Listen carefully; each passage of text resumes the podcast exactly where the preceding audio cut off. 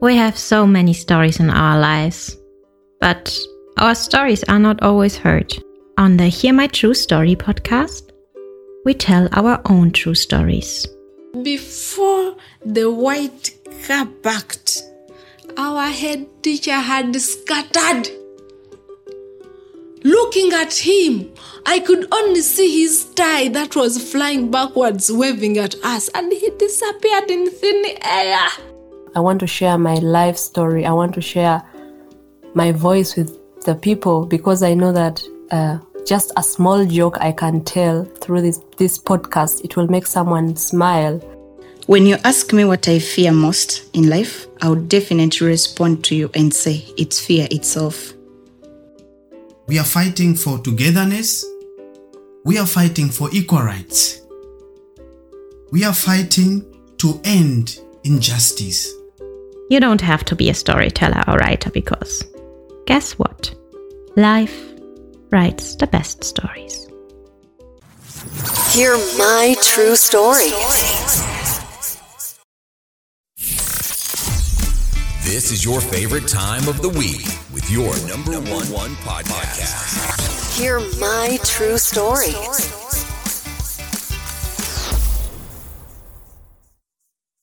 Yeah, our dear listener, thank you so much for coming back again to our conversation with Ngobi Kagayi. Yes, uh, I'm really happy again to have you in this conversation. This is part two of the conversation with a poet, a writer, a publisher from Kampala, Uganda, and at the same time, an artist.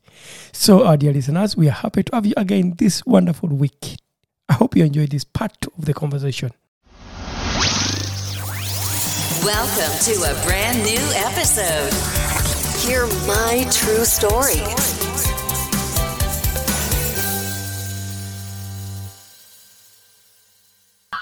Yes, our dear guest, uh, Kagayi, thank you so much for joining us on the Hear My True Story podcast.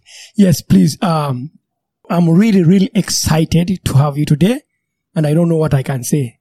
But could you please maybe introduce yourself to our dear listeners and they get to know you? Who are you?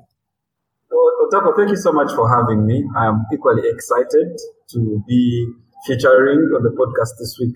My name is Kagayi Ngobi, and I am a poet. That is what I do for a living. So, Kagayi, could you maybe tell us what inspires you to do activism? I mean, to do political poetry, hmm. Like your book. There is uh, a poet, a poem here. Freedom is, and then I a, a poem. The audience must say amen. Yes. What, what really makes you be so strong to do activism in an environment like Uganda? I'm a Ugandan. I know the political environment of Uganda. I mean, for our dear listeners, the political environment of Uganda is quite not that I would say democratic as the way they say it.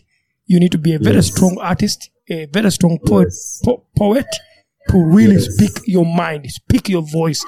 Kagayi, you are free to talk about this. Why? Why did you? Where is the strength coming from to to be political in your poems? Uh, I don't. I, I- I think for me it was like I said. It was in my upbringing. Um, my parents were always. Uh, they always allowed us to engage with public information about our country. Also, I am passionate. Of, I am passionate about uh, Ugandan history, and uh, my father had so many books I read about Uganda's history. So even when I, I went to school, you know, uh, for me, I was very passionate about Uganda's history. But um, beyond that, I, me, I was raised by poor parents. Uh, that is the truth. Uh, my parents were. I was raised by poor parents who took us to the best schools, you know, because they wanted us to have a better, you know, a, a better future than than than one that they had uh, that than one that they had for themselves. And so um, I, I, I, I, I lived among children who were privileged, who took for granted the, the advantages that life had given them. And for me, it, it, they were so obvious. You know, uh, I, we were always chased home for not having school fees and all this. And, and, and then also, I was aware that, you know, the poverty that my parents suffered was not inherent, it was structural, you know, because of the government policies, you know, and, and the corruption and, and, and, and, you know, the tribalism that we face, you know, the stereotyping that we face. But so what I wanted was a better society a better society. Even ever since I was young, I, I, I, I was always speaking against human rights. I always spoke against my teachers came in me in school because I was aware of my human rights. I mm. wanted a society that was better for me. And so, and one of the reasons why it was easy for me to stop being a lawyer and become a poet was because with, through poetry, I realized that I didn't have to, I didn't have to wait to to graduate I didn't have to wait to qualify. Mm. I, I, I, I had, if I had the space to, to, to influence minds and talk about, you know, what I think is going wrong with our country. Why, you know, why in, in 1980 we were the same, our, our economy was at the same level as Singapore, you know, and 30 years down the road we are worse off. And Singapore, you know, took off the right track why you know our constitution keeps being amended left right and center in favor of one political party you know? Mm. And i also understood the role that politics plays in the daily lives of the people you know? Mm. Like if you if you talk about the price of sugar the price of bread the price of oil those are political decisions. If you talk about the quality of education you talk about the quality of health care you know, you, you, you- we talk about, you know, the, the high in, you know, infant mortality rates that we have. We talk about the poor roads. You know, those are all, you know, political decisions. When you talk about, you know, we not having electricity and having shutdowns, you know, having, you know, for example, in our country up to now, Facebook is still illegal. It is banned down. You know, it mm. is banned. Those are political decisions. Now, I want. I also. I was also aware of the apathy that my young generation, our generation was growing in. Most of them avoid politics. They avoid associating poli- with politics because either it is too dangerous or too hot, or you know, because they have opportunities to you know to lead to make a life that can allow them to access private private services to them they don't care about you know the general masses of the people but as a person who was raised by parents who heavily depended on you know the efficiency of the government to be able to you know you know you know to afford their their children a good life or a meaningful life.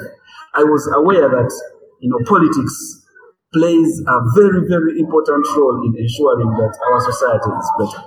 And so for me when i started writing poetry I wanted, and even when I was doing it in English, I wanted to create awareness that we as a generation have a role to play in our politics. It is not just about the politicians, it is not about the, the parliamentarians, it is about we, the people.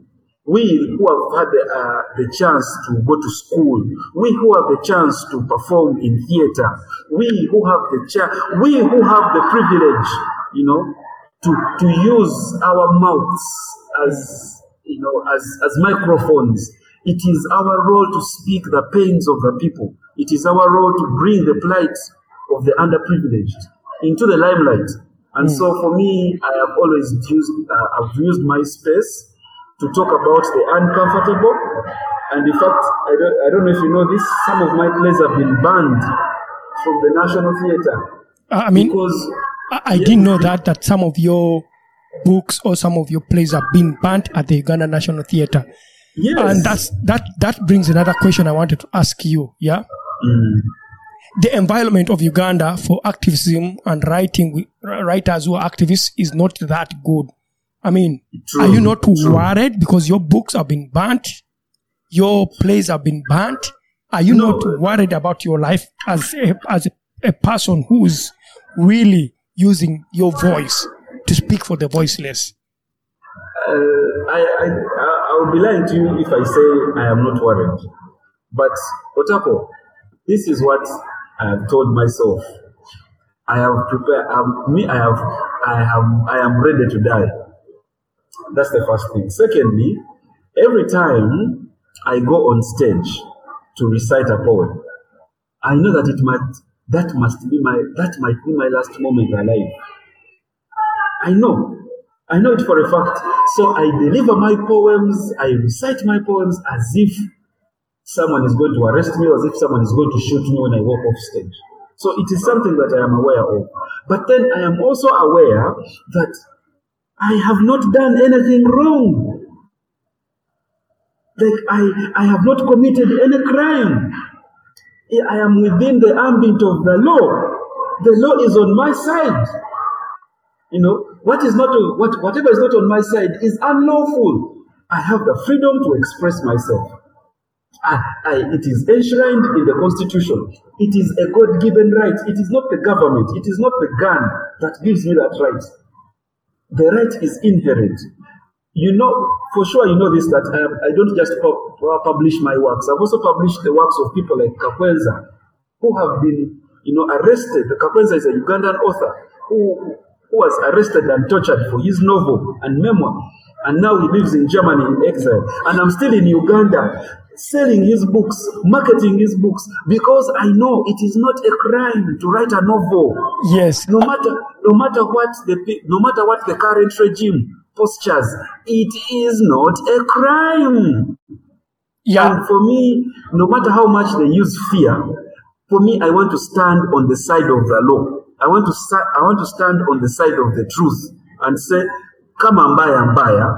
Someone has to someone has to stand and take a firm stand and say, "This is the law. This is what is right." No matter what you do, this is this is the this for me the leader said that I want to at least if I want people to remember me, I want people to remember Kagayi as someone who stood on the side of the truth, somebody who stood on the side of the law, and if it means paying the price for it, come mm. what may. Make sure to leave a review. This makes our day and fuels future episodes. Hear my true story.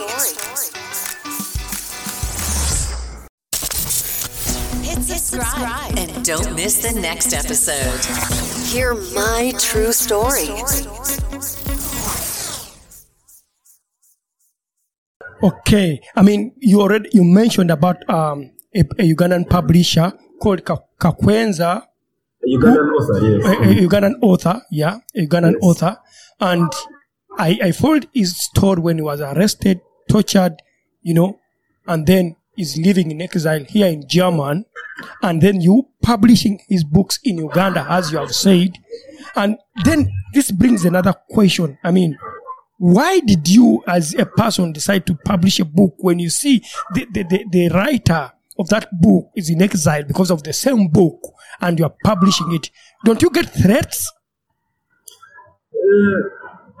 Uh, well, I, I, why did I, first and foremost, why did I decide to publish Kakwenza? First and foremost, he's a very good writer. He's a very, very good writer. The book is humorous. The book is, is, the story is engaging. The story is Ugandan. It is, it is political commentary. It is social commentary. So for me, it is a book. The contents of the book fall within the ambit of the work that I wish Ugandans to read.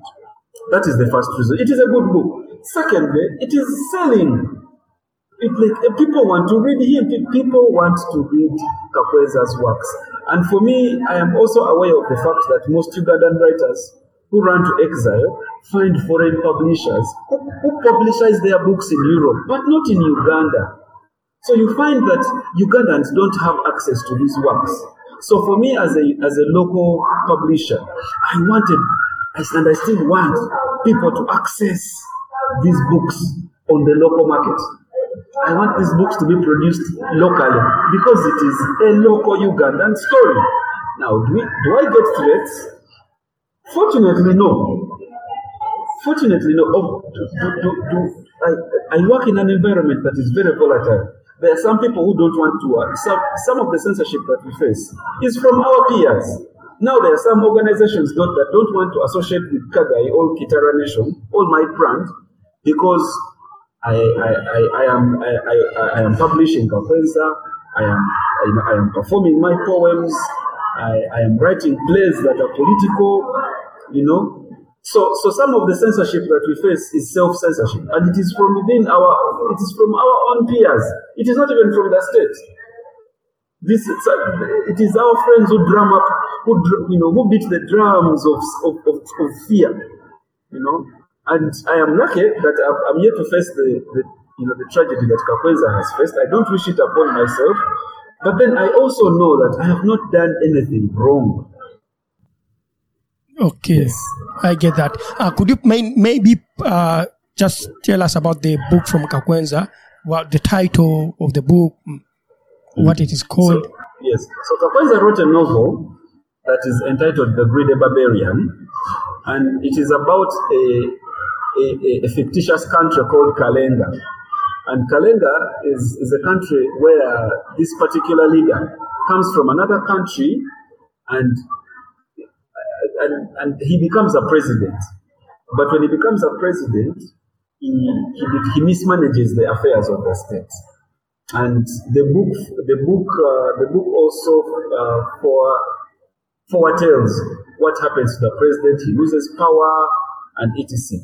But the, the story has been relatable, has been related to so many people as to be the story of President Yoweri Kaguta Museveni. But those names are not mentioned anywhere. It is a fictitious book. So Kakwenza was arrested for writing that novel and tortured. Then when he, when he was released after, he wrote another book called Banana Republic, where writing is treasonous. And that book is a memoir about his experiences when he was taken to the to the criminal to, to the you know to the chief military chief militancy investigations or in, in, in brackets CMI facilities where he was tortured. And, and, and in that book, he chronicles how, when, and who tortured him, how it was done, how he was, how he was, you know, how he was stretched and, you know, made naked, you know, stripped naked, how he was whiplashed on the back, how they poured water on him, how they did waterboarding, etc., etc and and then how he was being interrogated about the book and slapped left, right, and center. He talks about all that. He talks about how he was, you know, uh, know, they put a hood on his head and then they, they make him travel around. They, they took him to the the, the Chireka, you know, the, the Chireka the Chireka facility where high criminals are kept. You know, and so it is a book that chronicles what happened to him. Now, after it was after he after its release, Kakwenza was arrested again and again tortured. And then when he comes out of prison, that's when, that's when he at first those two books were self-published. It is after his second arrest that he approaches me and he talks about the possibility of Kagayi of Kitara Nation publishing his works. And it was after we had signed the contracts and the deals that he was arrested the third time. And it is for the third time that he was badly beaten, and he came out with rotting flesh, you know, and and then his his passport was confiscated, and then somehow somewhere he managed to get out of the country and find himself in Berlin, where he is at the moment.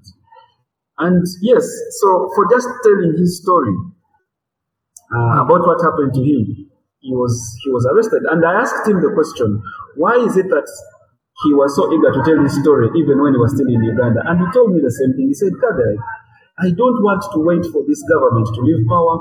I don't want I don't want to wait to first go to exile. I want to tell my story now. I want the Ugandans to know what is going on. I want the world to know what is what happens in Uganda when you write a novel, when you when you write a memoir about what has happened. So for me, his his activism, his need for the story to be urgent, to be put out there, really coincided with my own understanding of what Ugandan literature should be, and you know our desire to make Ugandan literature popular within Uganda, uh, and and so that is why we, we, we kept working together.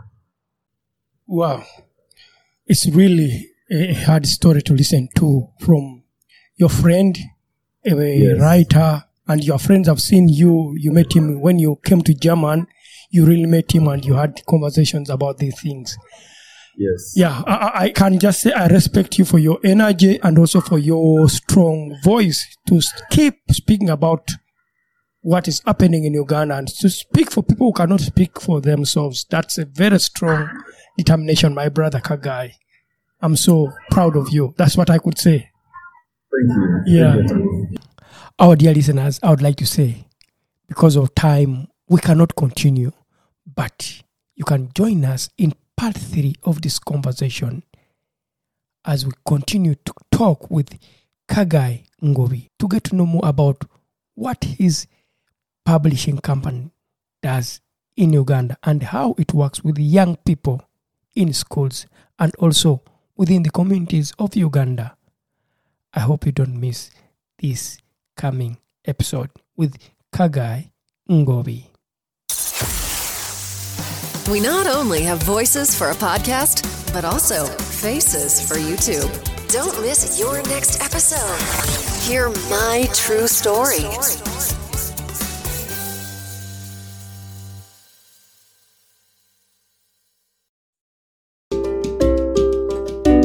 For listening to our podcast, Music by Edwin Matovo, hosted and produced by Otako. Subscribe to our podcast for more stories and visit us on our website, hearmytruestory.com for more stories. All the links are listed in the show notes of this podcast.